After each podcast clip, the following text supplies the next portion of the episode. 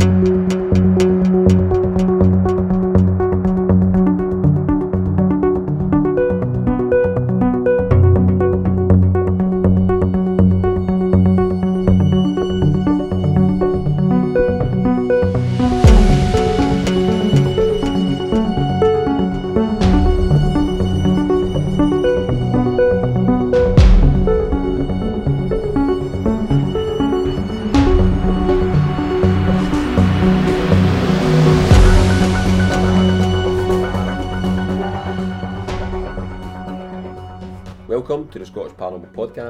Your host Chris, and here we'll be delving into the multitude of strange occurrences that happen within Scotland.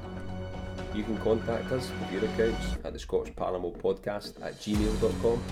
You can find us on Facebook, Instagram, YouTube, Podbean, and contact us by either means. Tonight we've got Malcolm Robinson with us, paranormal investigator and researcher for over 40 years, formed SPI in 1979 author of many paranormal books within the within the area.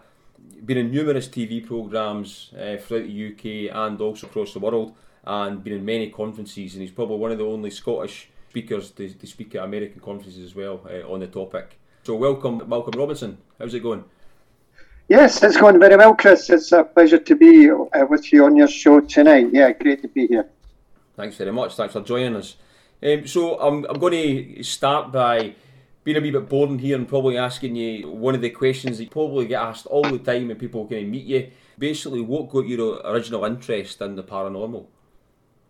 Well, I guess it stems way back as a young child uh, growing up in Tullibody and, and uh, Alloa, central Scotland. I had this deep held fascination for all things weird and wonderful. But I guess that kind of stemmed from my parents taking me to the likes of Blackpool and Skegness and Scarborough, where as soon as we went to those holiday resorts, I immediately headed for the ghost train, you know, and uh, just the captivation of this ghost train going through these dark tunnels with kind of cobwebs falling on your face was, was for me, you know, quite magical in a strange sort of way. And uh, as I grew older, I started to read the books by Charles Fort, uh, Erich von Däniken, uh, Jenny Randles. Mm-hmm. I was intrigued by the TV show, TV shows like The Outer Limits and The Twilight Zone, and of course the movies of the day, The Day the Earth Stood Still, The War of the Worlds, Forbidden Planet, excuse me, etc. All these kind of movies and TV shows absolutely fueled my passion for all things weird and wonderful. Then I started to buy a, a number of books on ghosts, but uh, at that time there were no, well, I didn't manage to pick up any serious books. It was all kind of the, the pan book of ghost stories, and um, these were obviously fictionalized accounts of uh, ghostly tales. Um, but so I started to read uh, other books by other people, and uh, you know, true ghost stories or allegedly true sto- stories of ghosts and hauntings. And yeah, they were interesting. They were interesting. But I honestly felt that there were no validity to the claims in these books. I honestly felt, Chris, that uh, the whole shooting match was a load of baloney. I, I, I, didn't put any credence on these tales. I didn't put any credence on UFOs or Nessie or anything like that. And I decided to kind of prove that and go out in a one man, excuse me, crusade to kind, kind of prove this.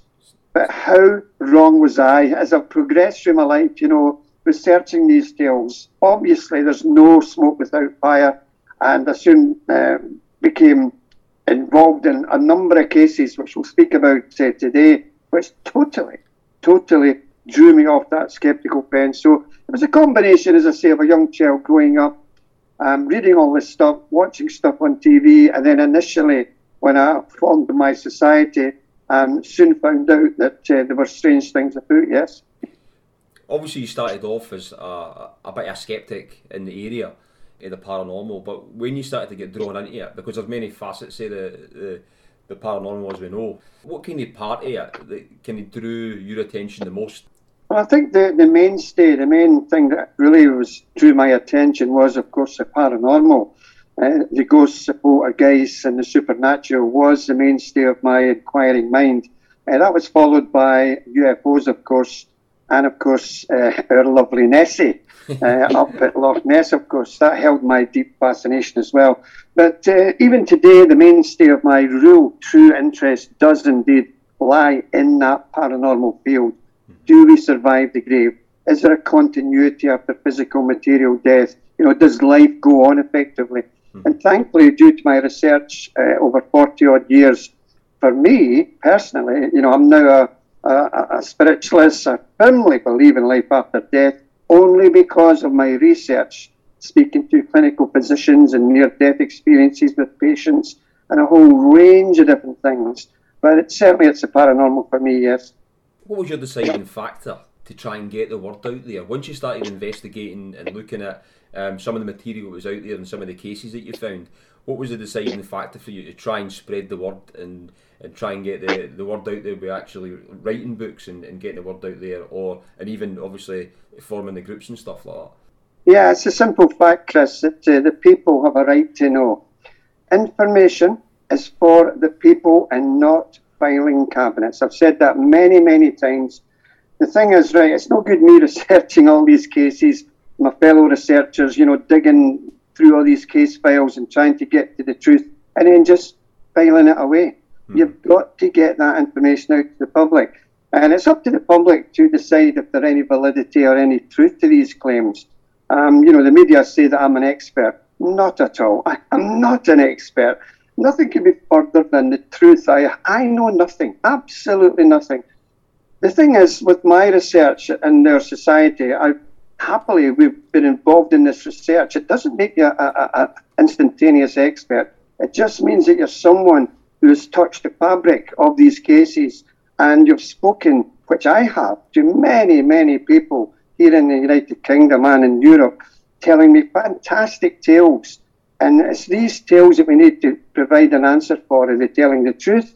Are they trying to pull the wool over your eyes? Or is it indeed, you know, very true cases of paranormal activity? The good thing about being a, a public lecturer, Chris, is that people after my lectures come to me and I guess the fellow guest speakers and say, you know what, Malcolm, I've never told my husband about this, but I'm going to tell you. And they start to unload, you know, these wonderful stories, which has sat with them perhaps for years and years and years, and are only now coming out.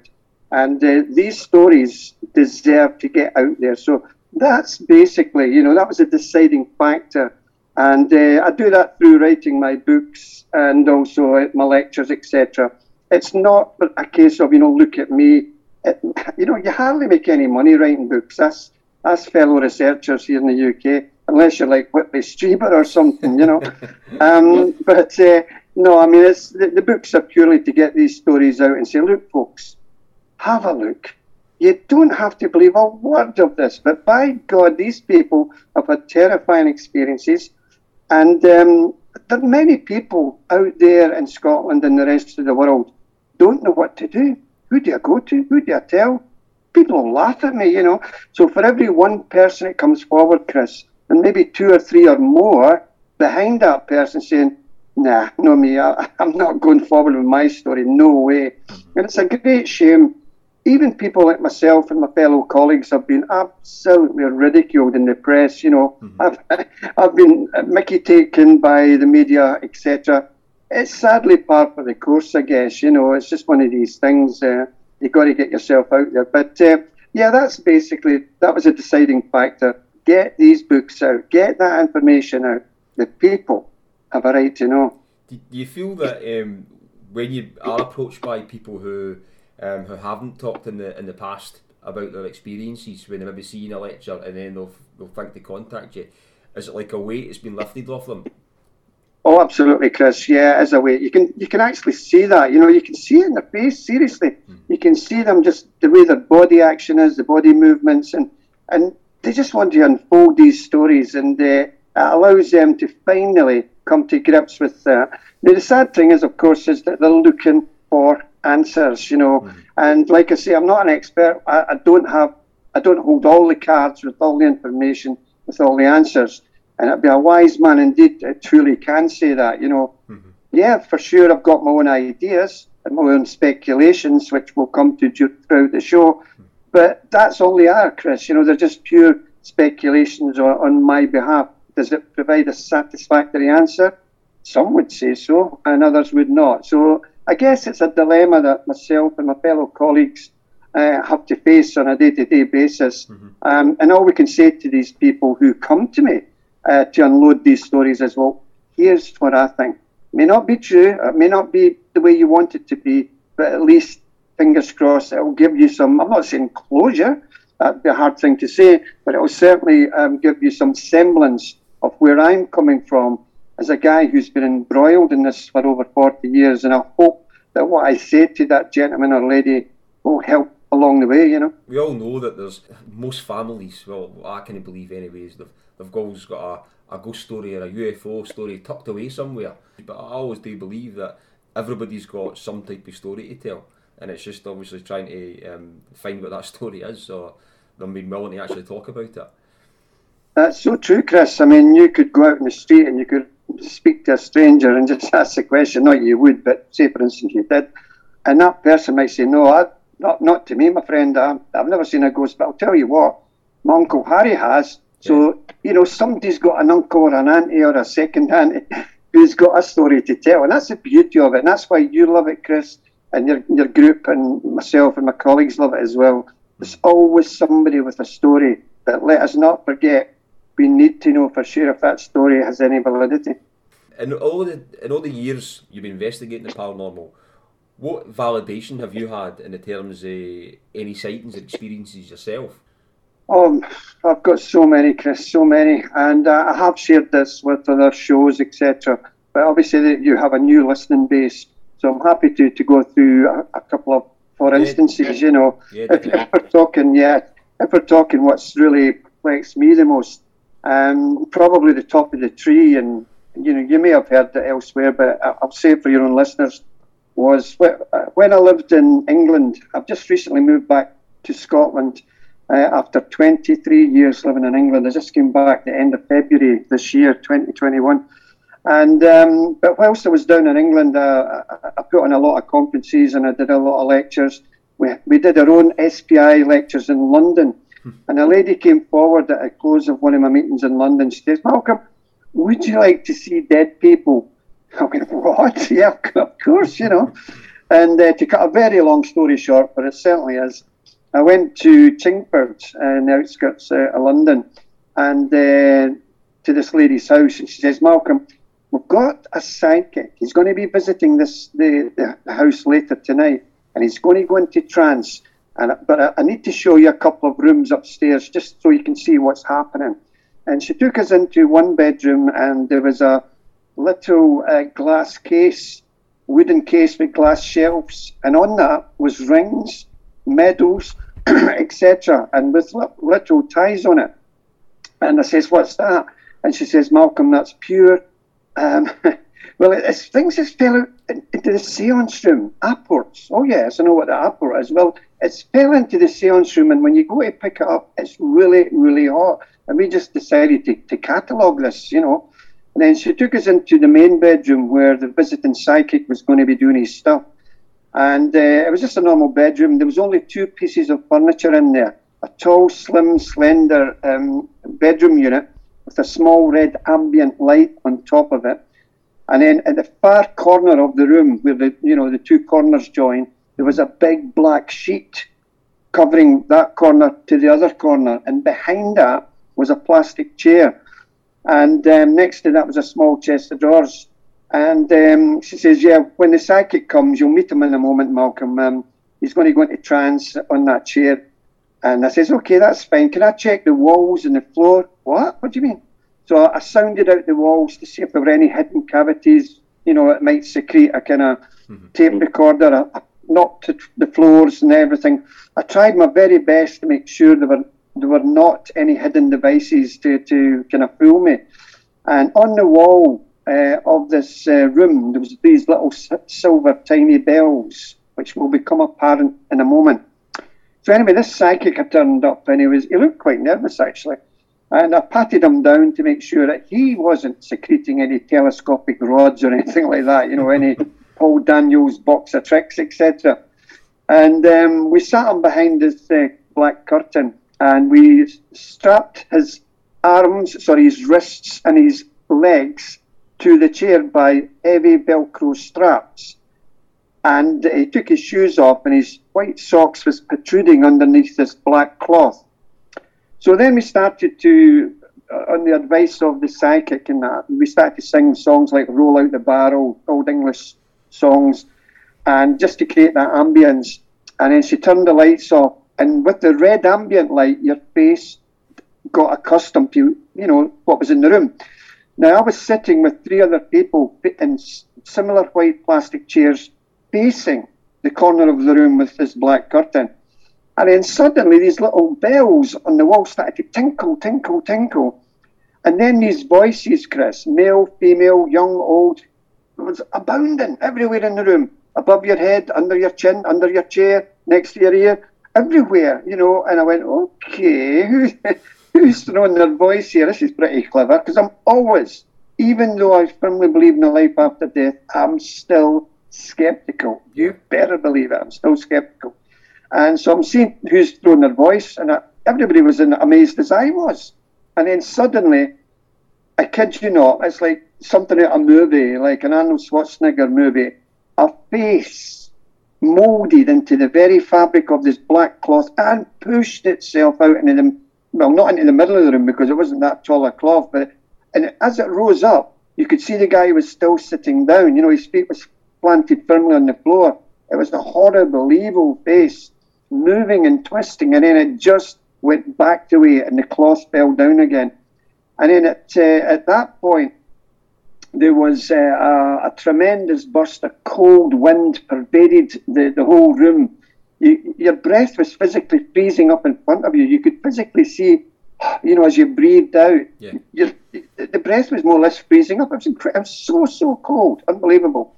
Then at that point, there was a small chest of drawers next to that cloth, next to that sheet, and it started to rise up, rise up slowly into the air, right up to the ceiling, and slowly traversed a few feet at the top of the ceiling, Chris, hmm. and lowered itself down and fell on my toes.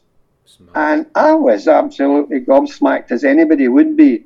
But uh, I've got to tell you the truth, and what I'm about to say, you'll laugh, and I dare see your listeners all laugh, but this is what happened. Tell the truth, Malcolm, this is what happened. Mm-hmm. A voice boomed out. Was Mr. Robinson impressed by this? And, and I said, Look, I'd be more impressed if you took it back.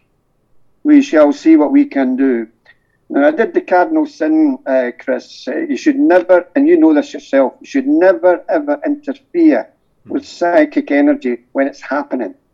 So what I did is I hooked my finger under the top lid of this chest of drawers and I said to myself, You ain't gone nowhere. You're staying with me. Okay, right, move it. Move the chest of drawers, on you go. And nothing happened. Not a thing. Ah, this is ridiculous.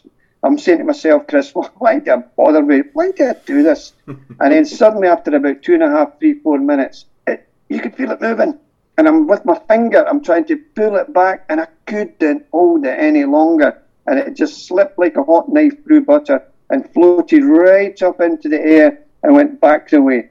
Now, whilst this is a lovely wee story on the radio show, how I wish you, Chris, and your listeners had have been in that room at that time, because it's only then that people will say, you know what, Malcolm, you were right. Yeah. Telling a story of this nature, which is so true, is nice. But, you know, is it proof? The sad thing is, I was not allowed to bring in any video equipment or audio tape equipment, mm-hmm. and, um, you know, which was a great, great shame. But even if I had have done, Chris, even if I had have magically captured this on videotape, you know, this chest of drawers rising up into the air, would the skeptics of the world have believed it? So would have said, Malcolm, well done. 10 out of 10, you've done that on computer. And, uh, you know, sometimes you can't win, you know. um, you, you sound a bit like myself in terms of people ask me, um, do I believe? I believe that I'm a sceptical believer. I mean, so I'll, um, I'll be at the point where obviously I need to be convinced. I mean, at the same time, I do believe. so, um, no, totally interesting. I take it if, if that maybe runs into the next question. After investigating so many cases throughout your time within the paranormal, what cases perplexed you the most? You found well, there've been, a, there've been a few, and, and if you're happy for me to rattle off a few, for instance, yeah, yeah, yeah, um, I was up at, um, well, I got a phone call from a chap, um, sadly he's passed away now, but he says, Malcolm, I'm using a torch to flash into the night sky and I'm getting bursts of light coming down. Would you like to come up to Aultbea in Wester Ross to see this? And uh, so I kind of cut, um, I killed two birds with one stone because I was going down in the Loch Ness submarine on this particular weekend, and I says, "Well, Aultbea, it's still a fair journey for Inverness, but um, I could do it." So anyway, this chap came down, uh, and after I did my Loch Ness submarine dive, um, he took us up in his car. We drove about three hours or so in his, his old ramshackle car, away up to Aultbea in Wester Ross. Um, after a cup of tea, that we went drove out into the countryside. The beautiful, beautiful, what a lovely part of the world that is. I've never been to Wester Ross before as a Scots guy. Incredible. And um, it was a lovely starry night. And, he's, and now, just to set the scene, Chris, the only other guy I know who did this was a chap called Arthur Shuttlewood, who was uh, a newspaper editor uh, in Warminster in Wiltshire when Wiltshire had a spate of UFO sightings back in the 60s, just like Bonnybridge. Yeah. And he was using a torch to flash into the night sky, and he too was getting things coming down. So there we were, standing in this lovely Scottish countryside and uh, he says, Malcolm, this is, oh, nonchalantly, this is what I do. I, I, just get this torch here and look at this. And I, I, I, I kid you not, I kid you not. No sooner had he did that than this tremendous column of light. Now, I, I want to say to yourself and your listeners, it wasn't a solid object. It was a column of structured light. I call it in a sense like a rope ladder of light because it was tumbling down, but it was solid. Mm-hmm. And there's me you know, with the binoculars and the camera round my neck, looking at this thing. I was like a cartoon character with a jaw. My chin was on the ground next to my shoes. I'm like, what? And, uh, you know, sometimes you just, you, you, can't get out of that situation. Yeah. And then no sooner had it done that and it zoomed up into the sky. And now this didn't come from an aircraft. It wasn't a flare. It wasn't a drone. This is back in 1994. Um, it was none of those things. And um, I, obviously, I, just couldn't reach the camera in time to, do, to get a photograph of this thing. Mm-hmm. With any investigation, and you'll hear me talk about other cases tonight, but with any UFO investigation, the first protocol is the local airports, the national airports, to see if anything was flying in the air at that time at that location. You talk to the local police to see if any members of the public has notified them of something unusual. Mm-hmm. You would then, you know, look at the local flying clubs. Um, you would look uh, to the Ministry of Defence with any air exercises ongoing at the time. Not that they'll probably tell you, but you still got to do it. So there's all these different avenues which we did on that occasion, and with the cases coming up that I'll tell you about, and nothing, nothing was in the air at that time, and that was a strange one, you know. And then another UFO sighting that I had was oh, oh, when was that about? 10 years ago, not maybe not as much as that. I was giving a lecture to a group called Probe uh, in Blackpool. And after the conference, myself and a guy called Mike Hallowell and some other guys went out to Blackpool Beach. It was night, it was dark, and we, we stood on the sand dunes looking out at the sea. And it was again, fortunately, it was a lovely starry sky. And um, suddenly we saw this white ball of light coming across uh, the sea, uh, maybe about I don't know, maybe a thousand feet above our heads uh, at a distance initially. And we're looking at this, and not one of us spoke because not we all knew we're looking for the navigation lights. Mm-hmm. We're looking to hear the drone of an aircraft. We never heard that. We never heard the navig- We never saw any navigation lights. And then it was right above our head, so we're kind of craning our neck to look up. No navigation lights, no sound and it flew over. Um, and you know, admittedly, you do have Blackpool Airport, maybe about four or five hundred yards across the road, mm-hmm. but it flew over that airport and went away. And that's the thing about UFO sightings. They're not all structured uh, craft or, or what have you. They are balls of light, as I'm sure your listeners will know. Mm. And, um, you know, there's also the, the sighting at Craigluscar Reservoir near Dunfermline, where uh, a chap who was an artist, he was a painter, he went down to this reservoir with his camera to take some photographs of the of this lovely reservoir. And he was his object was to go home, look at his pictures, and paint from the pictures. That was that's what his intentions were. Uh, so he's down there at uh, Craigluscar Reservoir, and he suddenly became aware of a kind of a, a, buzzing sound, and he never paid too much of attention to that because he thought it was perhaps the electricity pylons that traverse that area. Mm. If you stand underneath a big, you know, transmitter pylon, you'll hear a soft, resonant buzz. Yeah. And um, so he started not paying too much attention to it. And Then suddenly it got louder and louder and louder and louder and louder. What is that? So he turned round to see where the sound was coming from, and he was stunned, like I was at Aultbea. He was stunned to see initially this two-tiered grey object, like a hat shape, you know, um, like a bowler hat, but just with a flat bowler hat, for want of a better word, you know. So it had a top part and a, a, a lower part, and then he was he found himself. Jenny Randles a famous British authoress. Um, she says that uh, when somebody is in close proximity to a UFO, they find themselves in a strange environment. She calls it the Oz factor. Yeah. And he says the witness said to me, he says, Malcolm, I don't mind. I felt as if I was in one of those Victorian bell jars. Uh, you know, only about eight or nine, ten feet. It encapsulated me. I never heard any bird song. I never heard the low rumble of the traffic on a nearby road. Total silence. It was just me and this object. I couldn't even reach for my camera, he said. And then suddenly the object, or the top part of the object, telescoped into the main body and it tilted and it, it was gone in seconds. Thankfully, just before it left, he managed to take two photographs. And he was so disappointed because by that time, the top part had telescoped into the main body of the object so the top part doesn't look so tall. It was a wind-on camera. It's three digital. It was film he was using, and the second shot was just a dot in the sky. But we um, sent the main photograph off to Ground Saucer Watch in Phoenix, Arizona, and their analysis team said that this this object was indeed flying. It was an excess of 30 feet.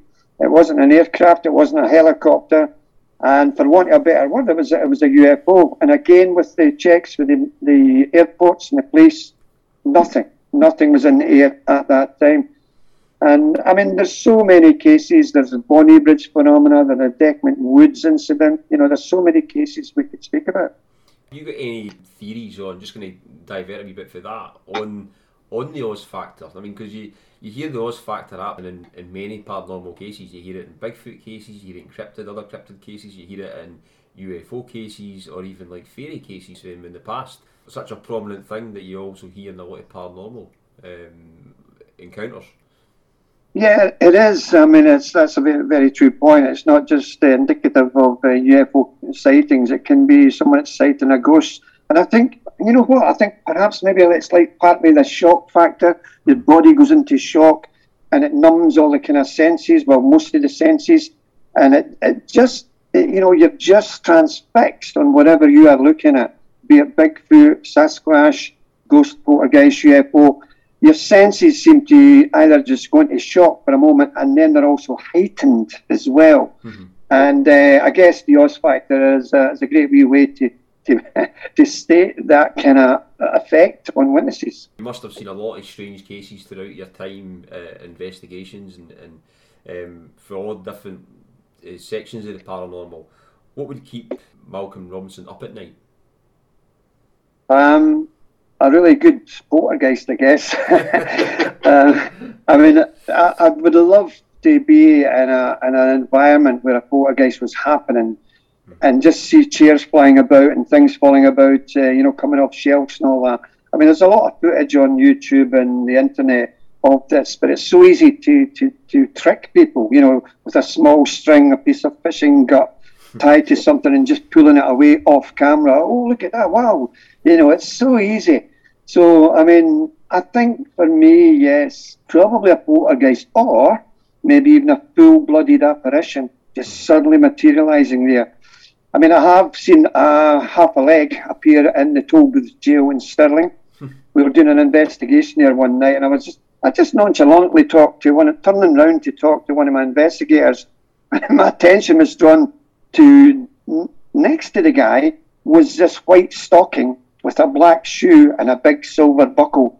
and then you kind of go, what? It's, it's then funny. you look again, and it's not there. You know. That's exactly what I pictured there when you said the leg. I'm not kidding you. Aye. that was exactly the same description. I, I, just what I um, remembered there. I mean, that's that's mad. uh, yeah, so I mean, it's it, that's that's uh, you know something that is, uh, would be scary. I mean, the Sauchie Poltergeist case. That's uh, that's my, my latest book, my eighth book on uh, Scotland's best poltergeist case. I was only three years of age at that time. Uh, it occurred in 1960, but uh, how I wish I had been involved in that to see the enormity of not just what happened in that poor little girl's house, but also, you know, the poltergeist followed her to school, it followed her to another house in Bedford, uh, sorry, in the Dollar in Clackmannanshire as well. So that, that would be something else to see that is any case in from a, a, case directly affected you? You heard going back to the past cases with, with John Keel, for example, where yeah. where he got a lot of um, strange phone calls, or he would, or it almost you could maybe get something physical, or it could be a psychological aspect here. Yeah, I mean, and I guess because I've put myself directly in the ballpark of paranormal phenomena, that um, when it does happen, it scares you so much I better watch my choice of words there. and I'll give you a few, for instances. Um, you know, this is to answer your question Has any case directly affected me? Well, one case we came back from uh, an investigation somewhere in central Scotland. And I went back to my house and uh, it was late at night and I was just kind of trying to wind down. My, my brain was all still actively of what had been happening. And then three loud bangs, loud knocks came from behind my head and it was a, you know, it's a stone wall, Chris, yeah. and behind that is just empty space. You know, it's a semi-detached house. It was empty space. And then um, on another occasion in Stirling, the our psychic said to me, Malcolm, "Oh my goodness me, don't you feel spirit in the room tonight?" I says, "Nope, not at all. Nope. you are joking. It's everywhere. Nope." And she says, "Okay, stand over there at the other end of the room and it was in semi-darkness, uh, Chris, you know, but again, your eyes were focused. And she says, extend your arm and ask spirit to touch you. And so um, I did that, and I can honestly say that all my fellow investigators were definitely, definitely at the other side of the room.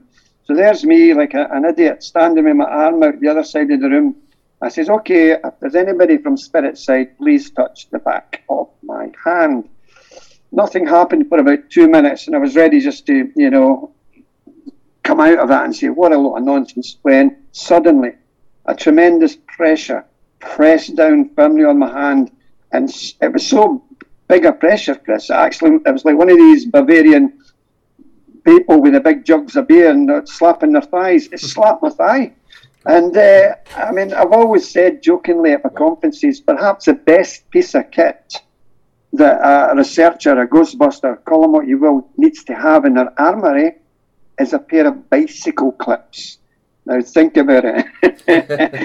and um, there was another case time when we were doing a case in Kirkintilloch near Glasgow, and it was an ex uh, ex police officer's house. And my goodness me, what a lovely, lovely big house this fella had. When we went in, Chris, every single wall had a crucifix hanging down from it. Every door had a photostat copy of the Lord's Prayer. And I went, oh my God, we clearly are in for a, a show tonight. Mm-hmm. To cut a very long story short, because I've got to kind of trim all these stories. To cut a long story short, as we were walking into one of the uh, upper bedrooms, it was like somebody had brushed my hair with their fingers.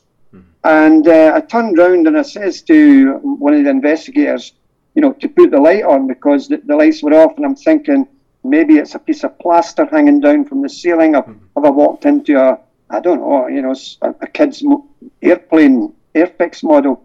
But when he put the light on, there were absolutely nothing above my head. And um, so that affected me for sure, you know. No, and um, a, case, I mean, some of these stories I have told in other shows, but uh, another case that did affect me was we were dealing with a haunting uh, again in a town in Clackmannanshire. And, um, and we were in this bedroom. This poor lady was subjected to so much problems with uh, the ghosts and stuff. And um, so we're sitting in kind of semi darkness, nothing was happening. And uh, again, I say to myself, because believe you me, the, the psychic phenomena that we've attended happens only one one out of ten times. Nine times out of ten, nothing happens. Hmm. But that one time, Chris, I'm sure you'll agree with me. That one time makes it all worthwhile. It really does.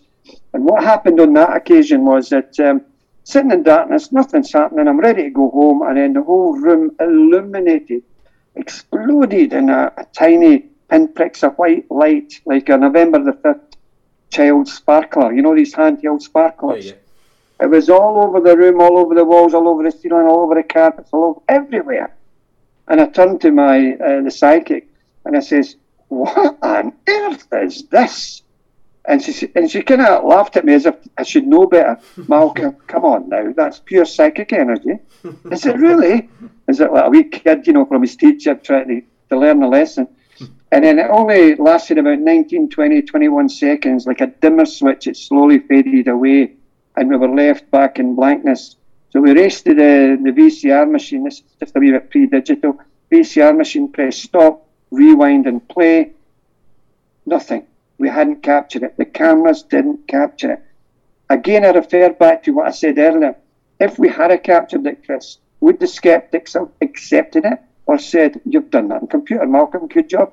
So sometimes you can't win, you know. See, that's it. We're, we're in this the kind of times now where you you can people can fake stuff and nobody believes any UFO pictures you get these days as well. You know what I mean? And we're in the we're probably in the unfortunate realm where um, we're left to rely on governments to actually show us stuff to actually so we can say it's proof because you, you know there's that much stuff out there that people won't believe these days.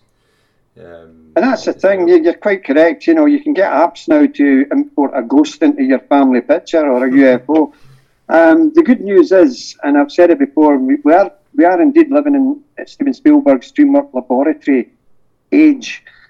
And all the technologies we've got, you can make a UFO or a ghost look so, so real. Mm-hmm. Thankfully, the same uh, apparatus, the same equipment can be used to find out if it is real or not real. Mm-hmm. Edge separation, pixel uh, enhancement, color contour enhancement. You know, you can really look into the depths of any given photograph. Say, ah, I can see a small string supporting a UFO model from a mm-hmm. tree. So, whilst you could be very clever to construct a fake UFO, the same technology, thank goodness, can unmask it as well, and that's that's that's a good thing. Yeah, definitely even you you'll still even regardless if you get the smoking gun, the skeptics will still no probably believe it in that sense.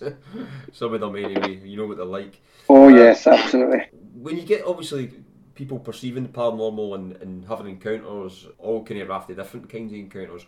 What kind of theories have you got on why some people can perceive these things and others don't? I mean, you can maybe have a, a, a group of people who maybe have a combined UFO sighting and maybe half them only see it and some don't see it, or and that could that could fall in line with a lot of different paranormal events. Have you any have you any theories on that?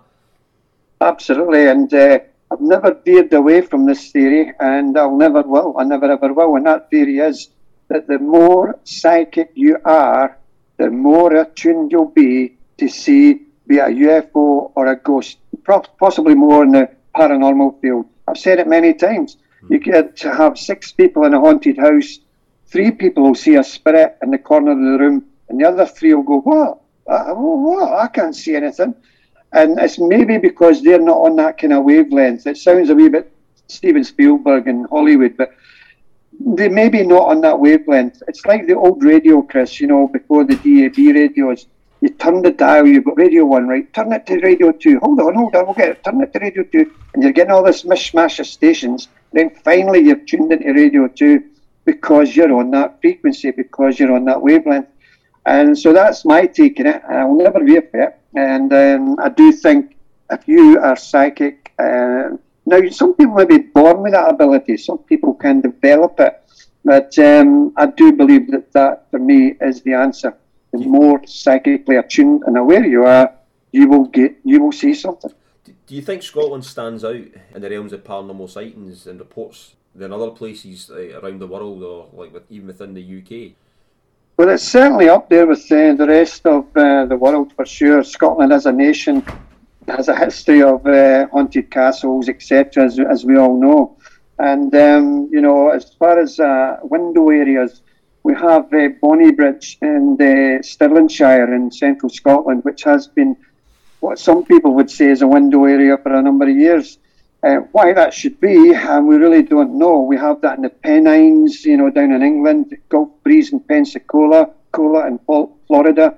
There's certain hotspots or window areas on this planet that seem to attract a higher concentration of UFO reports than anywhere else. And of course, the, the reason is why? Why is this? You know, and I don't have the answers why Bonnybridge was singled out. Not just Bonnybridge, like Falkirk, Slamannan, and all the little towns and villages all around it. But um, it kicked off in 1992, but I was doing research in that area in 1982, mm-hmm. 10 years before Bonnybridge hit the world headlines. So, um, but certainly, yeah, Scotland as a nation has its fair shares, fair share of ghosts, that's for sure. And I've, uh, I've thankfully, I've, I've been involved with a few of them, not them all, of course talking about Scotland and UFOs, we, we obviously there was quite a talk tonight a wee bit about um, the Bonnybridge and Falkirk. Do it in inverted commas like the, the Falkirk Triangle or the Bonnybridge Triangle. If you want you maybe try and we could maybe run through some accounts and what happened in, in Bonnybridge and maybe chronologically. I know obviously a lot of people think it started in the 90s, as you said, it was back in the early 80s where, where you first actually um, started seeing reports and stuff uh, within that area. Yeah, for me, um, when I was living in Scotland at the time, I spoke to uh, a lady who we call a, a, repeater witness, and she was a lady who saw UFOs on a regular basis, and uh, she stayed uh, near Falkirk. And um, you know, I, I, honestly, when I interviewed her, I felt that she was sincere, she was honest. Um, I, I, did, you know, go to her home a few times, and then late at night we were looking at the sky, but I never saw anything, and neither did she on those occasions. It's always the way, isn't it? Um, so that was in 1982. Then in 1992, I was listening to a radio broadcast on Central FM, uh, a, radio station which initially was based, I think it was in Falkirk at the time, I'm not sure. Mm. And um, it had Councillor Billy Buchanan on. And Billy Buchanan was talking about these UFO reports. And I just knew that I had to get involved, you know. So I immediately contacted Billy Buchanan, and he was so, so glad to talk to me. Here was somebody who could physically help him and help his constituents. And what we have to bear in mind, Chris, is he was elected to serve the people of Bonnybridge in any way, shape, or form. Mm-hmm. He did not expect in a million years to be dealing with people chapping on his door and saying, Look, I've seen a UFO, what are you going to do? You know, it, it was, he thought it was, people were taking the mickey. But as more phone calls and letters and knocks on the door happened, he soon realised, whoa, what is going on here? So anyway, I assisted. Um, I was one of the main researchers to assist Billy, Billy Buchanan on that. Ron Halliday did come along as well. Lovely guy, nice researcher. And um, but in the main, I followed. Me and Billy was everywhere. We did so much TV, so many radio. And then in, in 90, when was it? Nine, we in the early nineties. It would have been nineteen ninety three, possibly. We did a, a lecture in uh, a local hotel and it was absolutely rammed. It was packed to the gunnels, mm-hmm. not just by interested people who came to find out what was going on, but also by witnesses. Uh, I gave a talk. We had uh, a Glasgow rock group called CE4 mm-hmm. who write and perform songs about UFOs. Uh, they do that whilst I talk about it. They sing about it, and my God, the music's amazing. CE4, check them out. Mm-hmm. And um, so we did that, and uh, then 1994, we did the Falkirk Town Hall conference, and there was over 800 people who was uh, at the Falkirk Town Hall to listen to me, to listen to English researcher Philip Mantle, and again the Glasgow rock group CE4. There were camera crews from all over the world. The people were standing at the sites and sitting in the aisles and all the rest of it, breaking all the health and safety rules you could ever dream of. And uh, it was a wonderful occasion because we got more witnesses from there. Then we started to get camera crews from Japan, and um, this is all logged. This is all true. It's in the books and everything. Mm-hmm. Japan, Australia, you know, Germany, etc. All wanting to tell their own viewers back in Germany, back home, what was happening in this small Scottish town of Bonnybridge. You know, and um, we had a number of witnesses. There was a chap uh, who was driving in, in his car towards Castle Castlecarry Viaduct. It's a railway viaduct uh, in the Bonnybridge area. Mm-hmm. and uh, it was getting dark. And as he was driving along the road, he saw this large black triangular object sitting above. It's slowly moving down from the sky and then sat above the viaduct. It was then joined by a secondary and similar object, triangular, point to point. So he's slowing down, he's craning his neck through the windscreen of the car to look up at this. Mm-hmm. Other motorists were doing the same, incidentally. And then suddenly both objects, they were gone. They just screamed away in seconds. And then we had um, we had this family, the the family, Sloggett family, that's right. Um, they were having a wee walk one night on the moors behind Bonnybridge. You have High Bonnybridge and Low Bonnybridge. Mm-hmm. High Bonnybridge, you have a lot of farmers' fields, and uh, we used to do a lot of sky watching there with uh, fellow researchers. Anyway, the mother, the son, and the daughter were walking along this uh, little path, in a, you know, up at the moors, and then suddenly, and again, this is their testimony. I'm not putting any salt and pepper on the story. This is their testimony a blue ball of light came down from the sky and sat in a farmer's field. It was about maybe three times the size of a basketball. And as it sat in this field, Chris, the farmer's wire fence at the side of it started to vibrate and shake. Uh, needless to say, you know, they were gone. They were, they were out of there in seconds. And um, as they rushed away, this tremendous burst of white light came out of some trees and I mean, these are just a few witnesses. Uh, another quick, for instance, was uh, a chap in Denny. And Denny is still part of the Falkirk Triangle. I don't like that word, incidentally. Mm-hmm. It's not a triangle at all. It's just an area. I wouldn't, I wouldn't put a triangle on it. Anyway, this chap is is driving in his driving in his car from Denny to Stirling. He was going to Stirling to collect his wife from the bingo in his car was his two young sons. So he's driving along this road towards Stirling, and funnily enough, again, fields on either side. And then suddenly his kid screamed out, Dad, Dad, what's what, a helicopter plane? What's that? What's that? And the father slowed down and he looked out of the car to the left and he saw, actually, it was very similar to the gentleman saw in, in the Craigluscar Reservoir, a two tiered object, although it had a kind of red a green and a blue light on its underside. Now he knew straight away, straight away, this wasn't a conventional helicopter or an aircraft of any description. And then, as if the story couldn't get any more bizarre, it did.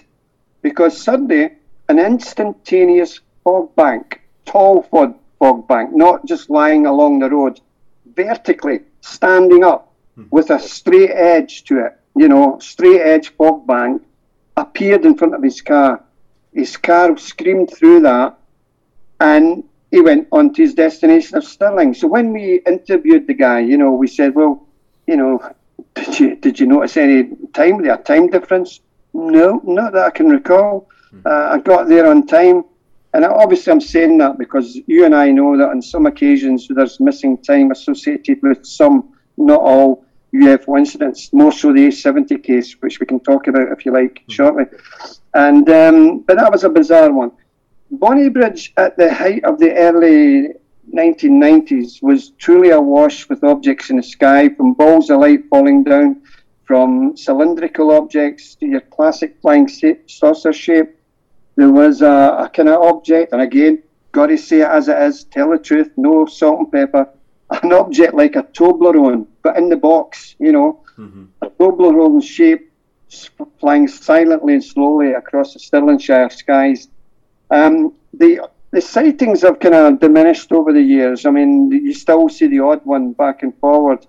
Um, Billy Buchanan is trying. He's now not a councillor anymore. He's a provost. You know, he's he's, mm-hmm. he's went up in the in the rank and field, so to speak. Mm-hmm. Um, he's been over to Roswell, New Mexico, trying to get um, the town of Bonnybridge twinned with Roswell. I think we're hoping that that may happen in due course. Mm-hmm. He was trying to get a visitor centre put into Bonnybridge so that people, because people come from all over the world, Chris, yeah. just to see this wee Scottish town, and they're nothing. Once you walk through the high street, that's it, you're done. Mm-hmm. So he was hoping to have a wee kind of visitor centre with photographs and interaction videos and what have you. But again, that's all maybe pie in the sky unless the lottery funding people may inject some money into it. But um, it's you know my plans now that I'm back in Scotland again, and uh, that I do intend to hold more sky watches on the moors at uh, Bonnybridge, sky watches over in Fife at Falkland Hill, where another spectacular case happened a few years ago, and uh, also Dechmont Woods and, and various other places. In Bonnybridge, you think obviously the media attention it got. Uh, um, it helped sightings in, in, in, a sense where more people would report them or more people looked up the, the seen what was happening in the press so they would be more akin to look at the sky you know I mean because you, you, people would turn and say I've never seen a UFO I've never seen that well how often do they look you know what I mean so you think that helped it a bit in a sense as well well, it did. I mean, um, it did to a degree, you know, because um, once people were aware of what was going on, yeah, you're right. They, they went out into the in their back gardens and had a look. And let us not forget, the vast majority of UFO reports can be easily identified as high as 95%. percent mm hmm And Bonnybridge is on the flight path to both Glasgow and Edinburgh airports. Excuse me. and you also have um, Cumbernauld Airport uh, very close by as well. So that area does receive a lot of air traffic, and we shouldn't forget that. And sadly, some people report seeing what they believe to be a UFO, and it's not maybe due to bad lighting conditions or the sunlight striking off the, the fuselage of an aircraft that takes away the wing. They think they're looking at something bizarre. The human sight is still fallible. Many people can be fooled by ordinary mundane things. And even when you look into the sky and into the clouds, you'll say, oh, that looks like a face. Oh, look at that, looks like a horse. Mm-hmm. you know, the human mind is hardwired to see faces in anything you know, the, the, the patterns on, on your curtains, etc. You stare at it long enough, you'll see a face or whatever you may see. So, um, you know, like any area in the world, uh, it's had a lot of sightings. Um, there's a lot of misidentifications as well. Even on the cases where it was unmistakably a UFO, you possibly done more investigating on what it wasn't and actually what it was to actually probably silence skeptics in a, in a certain way. And that is that kind of the, the main way to do it to to cross off everything what it was, even though you know it, it, it wasn't going to be example like a plane or something else. You would go through that due diligence to make sure that all these things were checked off in a sense, because obviously you would get the skeptics coming out after the case came out. Absolutely. I mean, we do have, uh, initially, we have uh, UFO sighting account forums, which uh, has a lot of questions, a hell of a lot of questions, and people can, you know, tick off the boxes on that. Uh, you know, were you wearing glasses? How good your eyesight? We even ask questions that um, maybe some people say, what? And that is, you know, have you been on drugs? Do you smoke cannabis? Hmm. Um, we have to ask these questions because if you don't, the skeptics will say, ah, did you ask him if he was smoking, you know, cannabis? Was he on cocaine or anything? And no, we didn't ask that. Ah, there you go, Malcolm. Mm-hmm. So we have to inject those kind of personal questions into it. I mean, I remember once when I was living in uh, London, um, we this chap uh, telephoned my, my house and says, look, wow, you got to come over to my house. I've got some fantastic evidence of UFOs. And the guy was serious, you know, he sounded incredible. So myself and my partner at the time went over to his house, and he couldn't get the VHS tape in the machine quick enough. You know, he was almost putting it in upside down, and he eventually he did it. And he says, "Look, look, look! What we were looking at, Chris, was these columns of light coming up from the ground in the distance, above rooftops, I should say." Mm-hmm. And uh, illuminating low-lying clouds, and it was doing a circular dance on the low-lying clouds, mm-hmm. and he was jumping about. He was so excited, and me and my partner knew straight away uh, who's going to tell him first. And I, and I looked at my partner and she, she nodded. She says, No, you tell him. Okay, sir. I mean, what this looks like to me is it's laser light. What? It looks like laser lights illuminating a low line. No, no, no, no, no. It's not that at all. Listen, I thought you believed in UFOs, Mr. Robinson. Mm-hmm. Well, I don't believe that. My job is to get to the bottom of it, sir. So what are you trying to tell me? That that's laser lights? Uh, yes. And he more or less threw us out of the house, Chris. And I'll tell you what, we found out that it was laser lights. There was a new discotheque that had opened about a mile away or so. Mm-hmm. And were, was, to, to kind of draw people in, they were have these laser lights and they were hitting a low lying cloud. So the desire by some people to believe in these subjects is maybe even stronger than my desire to disprove them. Mm-hmm. you know, um, and but that's my job. Yes, and the same with any researcher. You got to be sceptical. You've got to go in with a hat and ask those pertinent questions. And if you get thrown out of a house for doing so, then so be it. But you've got to be critical. It must be quite hard actually eh, telling people that they're wrong when eh, when they're when they're that adamant they've got something and they're that excited in it. That means so it must be a hard task to actually tell them that it's a laser light or it's or it is a plane or whatever it is. And that means so I can imagine you've been in some um, comfortable situations where you'd have to maybe tell people these things. Oh yeah, I mean uh, another one comes to mind. Uh, my friends from Glasgow, um, the guys from rock group CE4, uh, Brian McMullen and his son Brian as well um, invited me up to Glasgow. They had a case on where a lady was seeing a lot of UFOs in the sky. This is even more fun. I shouldn't, I shouldn't laugh, but even thinking about it. So we went into this tenement building in Glasgow, and um, she made us nice cup of tea and biscuits, and she was very sweet. She was lovely. She stayed alone. She was maybe about seventy odd, you know. And she says, "Oh yes." And she looked at her watch. "Oh, they'll be here any minute. They'll be here just now. You watch." and she pulled back the curtains, and over in the distance, there was this aircraft coming into land at Glasgow Airport in the distance, maybe two mile away or whatever it was, you know. There it is, see, see. Uh, and then we're all looking at each other and went, what? She's kidding us on. Surely she knows that's an aircraft. Come on. And she wasn't. And we said, Madam, yes, that, that's actually an aircraft. No, it's not. it is, honestly. You know, and it was, you saw the navigation lights flashing, Chris, you know, and uh, sadly, you know, you're in this environment where you're you're bursting someone's bubble who thinks they're seeing aliens from wherever, mm-hmm. uh, and it's only you know the seven three seven coming in from London Gatwick to Glasgow Airport. So it's it, it, does have a laugh there again. You know? Go, going back to the Falkirk, Falkirk area, well, I'd say obviously it did stretch from Falkirk to West Lothian to right across. I know we in Stirlingshire. I mean, so it was, yes. quite a, it was quite a big area in central, central Scotland where a lot of this was I'd still say concentrated because it's not a, a, large line area. I mean, all that area um, when you look at it geographically was the, the main flap in between like 92 or 94 or 95 and what kind of numbers were in, in between that um, for the, one of the cases that you were seeing roughly well that's a good point because and the reason that the reason it is a good point is um, I would safely say between 1992 and say 1998 there were upwards of maybe about 600 UFO sightings that came to me. Now, out of that, I would say probably half was, would I say was the real deal. Now, 300 doesn't sound much. Sadly, um, you know, the the newspapers just put an extra zero on it. Mm-hmm. We couldn't believe it. We, we, we, we said to the news, why are you doing this? It's not as much UFO sightings as that. Mm-hmm. Yeah, but we've got to sell papers, Mr. Robinson. So we were, me and Billy Buchanan was lambasted by fellow researchers saying that's never as much as that, you know, 3,000 or whatever it may be. We never said it was, you know. and um, we were getting all the, the, the, grief from our colleagues, and we were in a terrible predicament for saying that, you know, the, this, these are people are reading the papers, and we never said that. We never said it was that.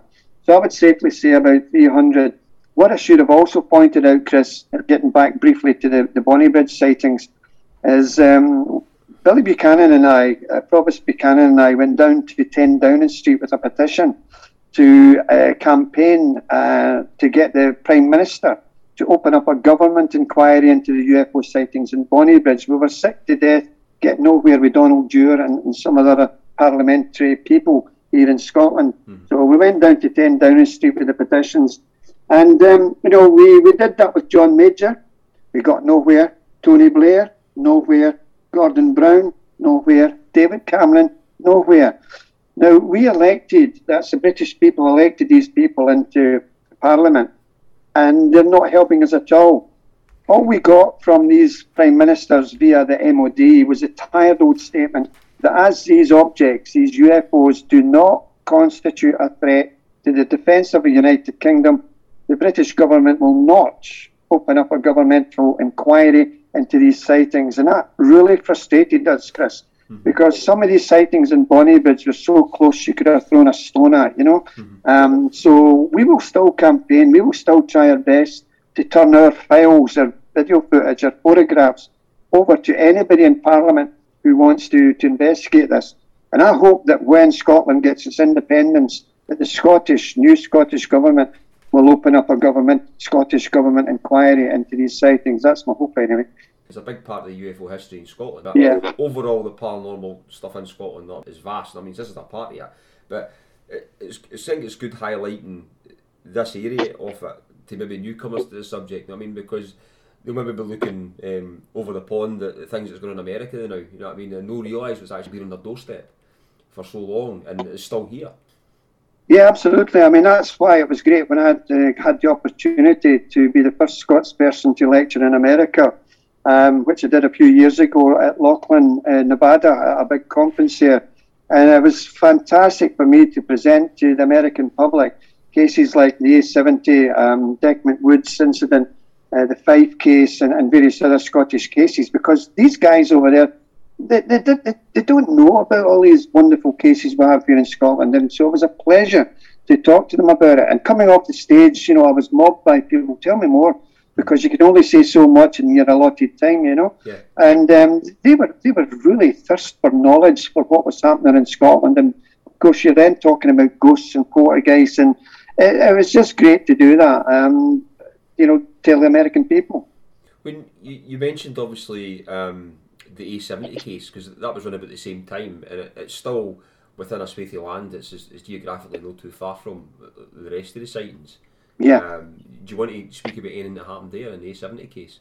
Yes, I can do. I mean, I, dare say some of your listeners may have heard this before, um, but for those listeners who haven't, and I dare say there can't be that many, um, effectively it happened in 1992, in August 1992.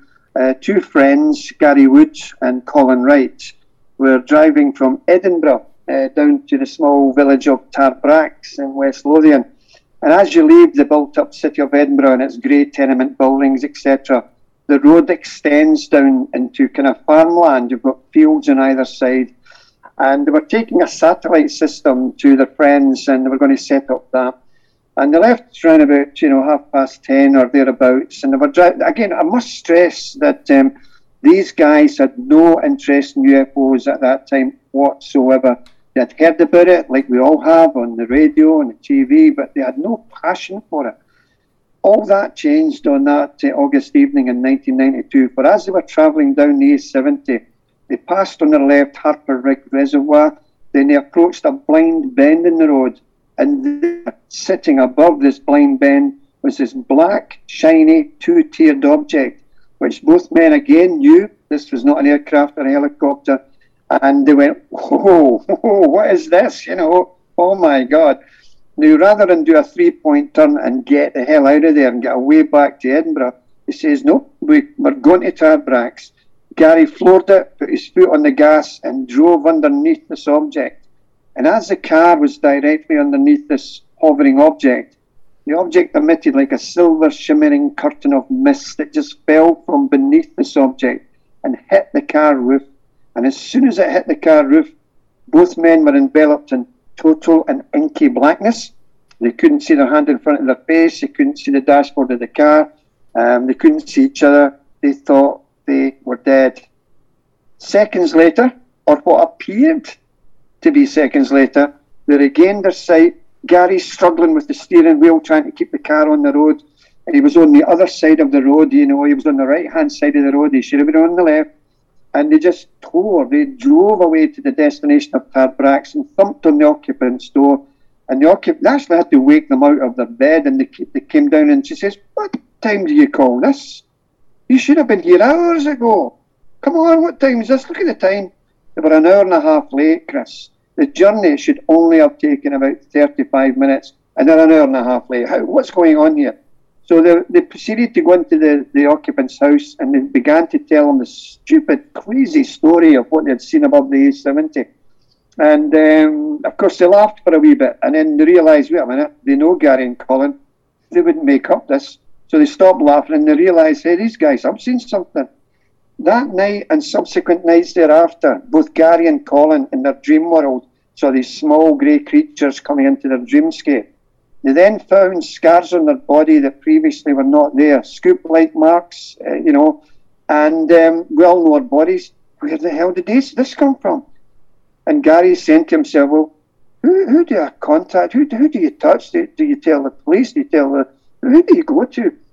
He decided his best course of action would be to go to his local library and uh, picked out a book by Jenny Randles and it had uh, our Strange Phenomena Investigations address in there. And he contacted me, and I'll try and make this story brief because it's quite a long story. Mm-hmm. He contacted me, and at that time I advocated the use of hypnotic regression. I'm a wee bit unsure now, but at that time I was fully fledged in it because the police use it. You know, yeah. they used it in that case a few years ago in a bank robbery. Mm-hmm. The the getaway car there were bystanders bystanders there, and he says, "What was the number plate?" Oh, I don't know. I don't. I don't know. But under hypnosis, bang, bang, bang, mm-hmm. number plate bangs. Simply through hypnosis. Mm-hmm. So anyway, to cut a long story short, I said to Gary, "Look, would you like to go under hypnosis just to see if perhaps something else happened that night?" Oh, Malcolm. Malcolm, absolutely, we'll try anything. We need to know. I says, "Oh, look, you may not like what you hear under hypnosis. It may be nothing. It may be nothing, but it will unlock the sluice gates of your mind, and who goodness knows what what might come out. Are you still prepared to do that? Yes. Okay. So we use a qualified hypnotherapist. I'm cutting a long story short. Qualified hypnotherapist, and we took excuse me. We took uh, both Gary and Colin back to that August evening in 1992, and then a typical to a degree, a typical abduction scenario unfolded. Mm-hmm. They said, and this is under hypnosis, the conscious recall was only ever seeing the craft. Under hypnosis, they claimed they were taken possibly out of the car by these small grey beings, roughly three and a half to four feet tall, childlike bodies, grey, bluish, translucent skin, pear shaped heads with black, inky, almond shaped eyes. But they, they were, and again, there's some differences. One of the differences were they were placed on a floating, a floating stretcher.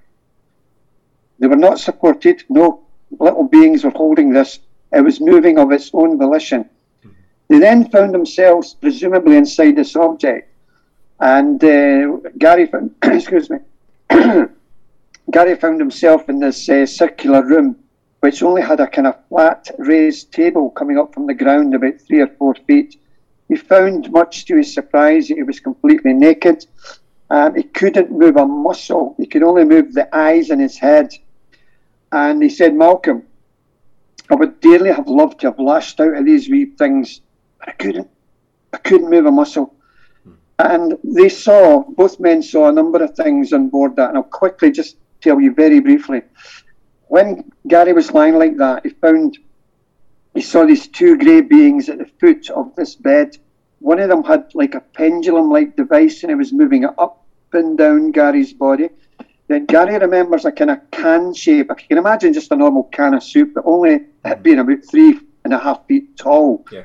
Same shape, rose up from the floor. Then there was an appendage, a flap and an appendage came up from that can with something like two red LED lights, and it was slowly moving twisting and turning next to his head. Then above him, this is all different recalls, not in the one occasion. On another recall, I remember seeing a black oinks shaped device about three and a half feet tall, twisting and tumbling near the ceiling of this room. And uh, on another occasion, he saw what appeared to be like a pool of a man's shaving gel, liquid shaving gel, bubble up from the floor of the craft. It sounds bizarre, but this is what the witnesses said. Mm-hmm. And coming out of that was a small grey creature. And I says to Gary, because they, they drew after hypnosis, they just wanted to draw what they saw. Mm-hmm. I says, Gary, you've, you've drawn what looks like ribs, ribs on these creatures. Do you think it was ribs? No, no. What do you think it was then? I think it was heavy folds of skin, Malcolm, doubling up, doubling up, doubling up. And I thought that was interesting. Yeah.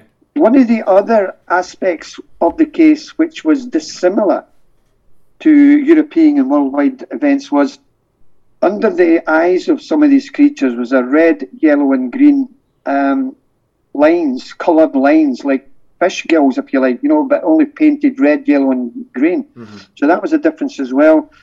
And uh, Colin had his own experiences as well. So it was a pretty bizarre case a few years ago, um, Gary passed a BBC lie detector test, and um, you know, and I mean that's only saying that Gary believes what happened to him was true. you could say maybe uh, what's going on here is, is UFO abductions a global psychosis, or is it something real, or did he see something natural and his mind made up the rest? But if so, what happened to Colin as well? Hmm. I could say a lot more in that case. It's such a big case, but um, that's the kind of nuts and bolts of it. But there's so many people in the abduction scenario um, finding that they're once they get regressed, or even if they, they don't need to regress, that they they're seeing the same things or like the same things or the same instruments and, and things like that. You know what I mean? So it's it's um, for the amount of cases that do pop up, and then for the amount of people that are, are sharing the same experiences.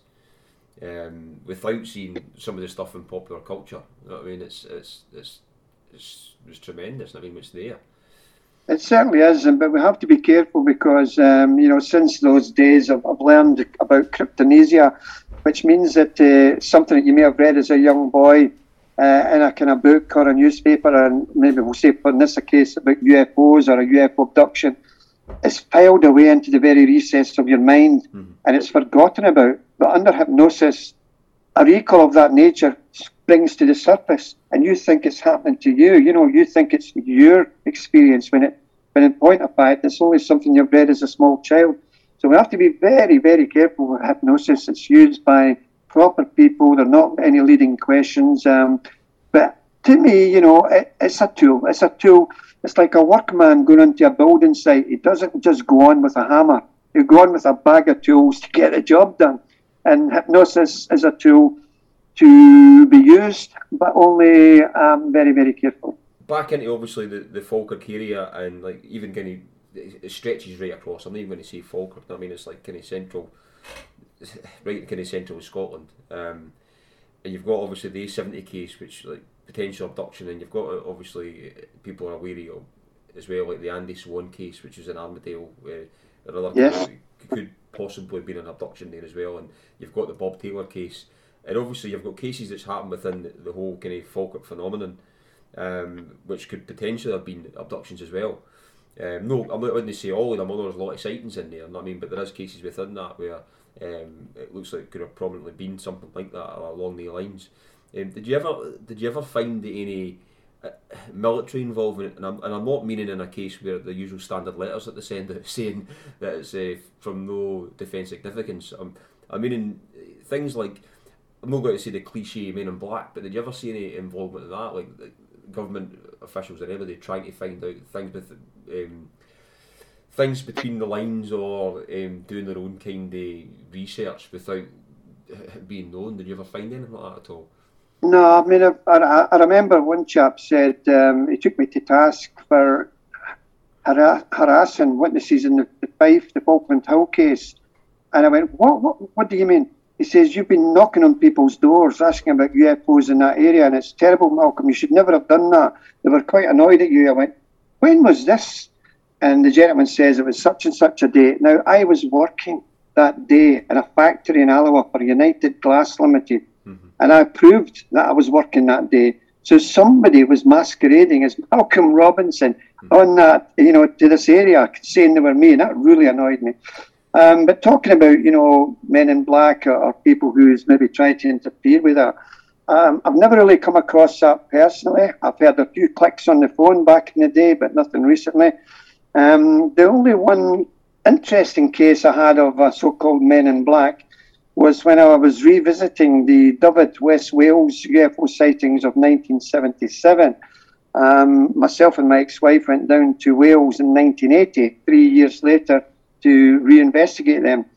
Uh, very briefly, because again, it's another big story, mm-hmm. but very briefly, um, we went up to, uh, we were staying at the Broadhaven Hotel, which is at uh, St Bride's Bay area of uh, West Wales.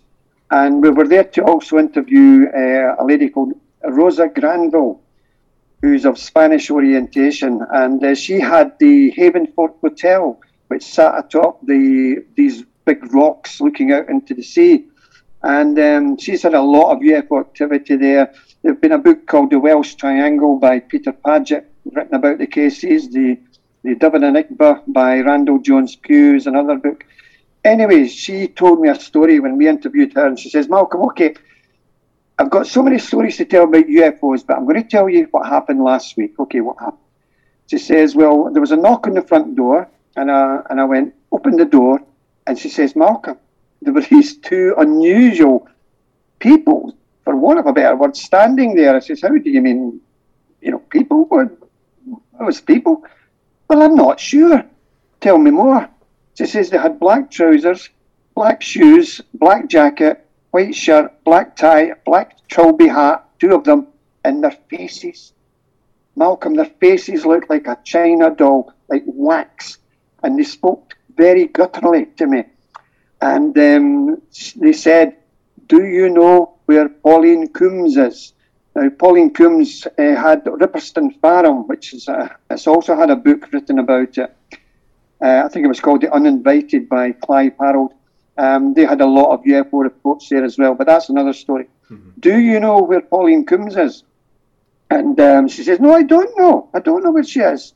And at that, they kind of stumbled, kind of stuttered, they kind of wobbled and turned round, not like you and I would turn round normally. Mm-hmm. They kind of, you know, they were moving very erratically. And then she said, for the first time, she noted a strange black car, but it didn't have any wheels. And she says, Malcolm, normally I get a lot of guests to my hotel, and you can hear that the car's crunching up the gravel with the car, you know, tires on the gravel. Mm-hmm. But I never heard that. And she says, but they were so weird looking. So you can ask yourself the question, you know, were these men from the ministry? Um, and if so, why did they look so strange, or were they something else? Quite bizarre. Totally, yeah. And, and going, going back to the thing where you're saying where somebody was chapping doors and stuff, and, and like as an imposter to yourself, um, that happened obviously. It's happened to other researchers. It's happened to like John Keel back in the day as well. Referring back to him again when um, he had people um, contacting him saying he'd already tried to contact them and and he, and he hadn't. I mean, he knew he was somewhere else, and all these kind of things happened. I mean, totally interesting though. You mentioned earlier on that you're obviously back in Scotland. Uh, you're looking to do uh, more Skywatches again and stuff. And um, when you're on Skywatches, what do you use now in terms of? Do you use any technology now, or do you still just use the Mark One eyeball when you're when you're out for the, out for the Skywatch? Absolutely, yeah, of course. Um, I mean, uh, the best, you're right, the best course of uh, visionary aids is, of course, good old eyeballs and a good pair of binoculars or a telescope. Um, when we do the sky watches, we try and point out to anybody that wants to come along, um, you know, members of the public, you know, look out for satellites. Some of them are just like a small bright point of light will traverse the sky slowly. Some tumble, then you've got all this, this space station as well, and you've got all these, these satellites, etc. So we, we, try and tell them what's in the sky first and foremost, and then of course your aircraft with the nav- navigation lights. Uh, you'll see a lot of meteorites, um, you know, coming into the, the atmosphere, etc. And then, you know, if you're lucky, if you're lucky, um, you may see something unusual, and um, that's that's a good thing about it. It's an interaction. It's getting out there with the people and having a good old time, you know. And it's, it's serious, but you can have a good old chat and a good time. I remember we were doing a we were doing a skywatch on the moors at Bonnybridge there a few years ago, and it was next to a big farm. And then coming down this farm track was this big black shape because it was in darkness. All we knew was somebody coming out and it got bigger and bigger and broader. And it was this big lady. It was a farm farm lady, and she had seen all the cars parked on the you know along the kind of fields. What are you doing here? What's the meaning of this? Get off my land, you know. so you, sometimes you really got to get permission to, to kind of park your cars in the moors and stuff like that. But it was quite funny. She said, "Who's in charge of this rabble?" Um, everybody was fighting to say it was me, so I just put my hand up and took the rap, you know, and he says, "Get out of this, you know, get away from me." so you can have a laugh and a joke, and um, it's all a bit of fun. I did the, at one point um, uh, when I was younger. I got my brother-in-law to, take me down to one of your um, lectures in Bonnybridge uh, when I was younger. So I attended one of the lectures in one of the hotels, and then afterwards went to Skywatch after it as well. Uh, oh, did you? Oh, that's great. That's back great. In, back in the day, I must have been about 16 or 17 or something at the time. Aye, so I, I can sit and ask you questions all night long, you know what I mean, because you've got a wealth of knowledge and the paranormal. But I think tonight was like try to focus mainly on the Falkirk area and, and looking at kind of all the kind of other cases surrounding all that and, uh, and stuff as well. So Um, so, if people are interested in, in, in looking at um, things for SPI, we could be they find any information on SPI? Well, basically, it's uh, just look for me uh, on on Facebook, uh, Malcolm Robinson, and uh, check us out there. My, my, books are available on um, on Amazon. Uh, that's UFO uh, Case Files of Scotland, Volumes One and Volumes Two. We have Paranormal Case Files of Great Britain, Volumes One, Volume Two, Volume Three. Um, the book that I loved writing is The Monsters of Loch Ness, which is I, I really enjoyed writing that and uh, also the Dechmont Woods UFO incident, which we haven't touched upon tonight, and uh, and also the Sauchie Poltergeist, which is my my latest book. And so yeah, just check them out in Google and um, you know it's and see what you think. I know obviously due to um, COVID restrictions, uh, the kind of conferences are, are, working slightly differently. Are you attending any conferences uh, in the near future? Yeah, I mean, I'm part organiser with Ron Halliday and Alison Dunlop of the Scottish UFO and Paranormal Conference, which has been su- su- successfully run for a number of years now in Glasgow and Edinburgh and Falkirk. Um, sadly, it's going to have to, it's not postponed this year. It's, it's, it's going to be done over Zoom, and anybody that attends my lectures know I don't don't like Zoom. I, I like just you know interacting with the audience and walking about the stage and really getting in there Hmm. And just trying to do a lecture on Zoom will be my very, very first time I've used slides on Zoom, so that'll be interesting. Hmm. Um, my talk on the Sauchie Poltergeist um, was postponed in November last year, and it's postponed for June this year due to COVID. Mm-hmm. Now, it's now rescheduled to November the 20th in Sauchie Hall, and I'll be speaking and showing slides and also um, putting out the actual uh, sounds of the Sauchie Poltergeist that was recorded way back in 1960 by uh, um, one of the doctors there, uh, Dr. Logan. And so that should be good if it all goes well. Um, in England, I'm speaking at a, a psychic and spiritual uh, event, a three day event, Spirit Quest in, in Bournemouth, in a hotel in Bournemouth. That's in October. And I'm due to attend uh, a lecture for the Outer Limits conference in Hull. Uh, I'm the assistant editor of that magazine. So yeah, I mean, COVID sadly has affected uh, the entertainment industry massively, and uh, it's a great, great shame. And I can only hope that, uh, fingers crossed, if we keep, you know, abiding by the restrictions laid down by the, the government, then, and if we all stick to that, things will get better. Here's hoping, anyway. Yes, freedom is near. It's getting there.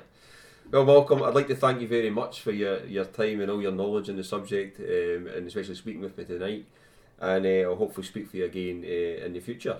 Uh, and also I'll attend the, the conference as well, and I'll, I'll listen to all the the different lectures that will go on during that. And if anybody else wants to see, obviously you can find SPI on Facebook, and all the information would be on there about the conferences. And as Malcolm says, you can find his books and all his information on Amazon as well. So welcome to again. I'd like to thank you again, and uh, thanks very much. It's been a pleasure, Chris. I've really enjoyed it, and uh, I wish you every success in future shows.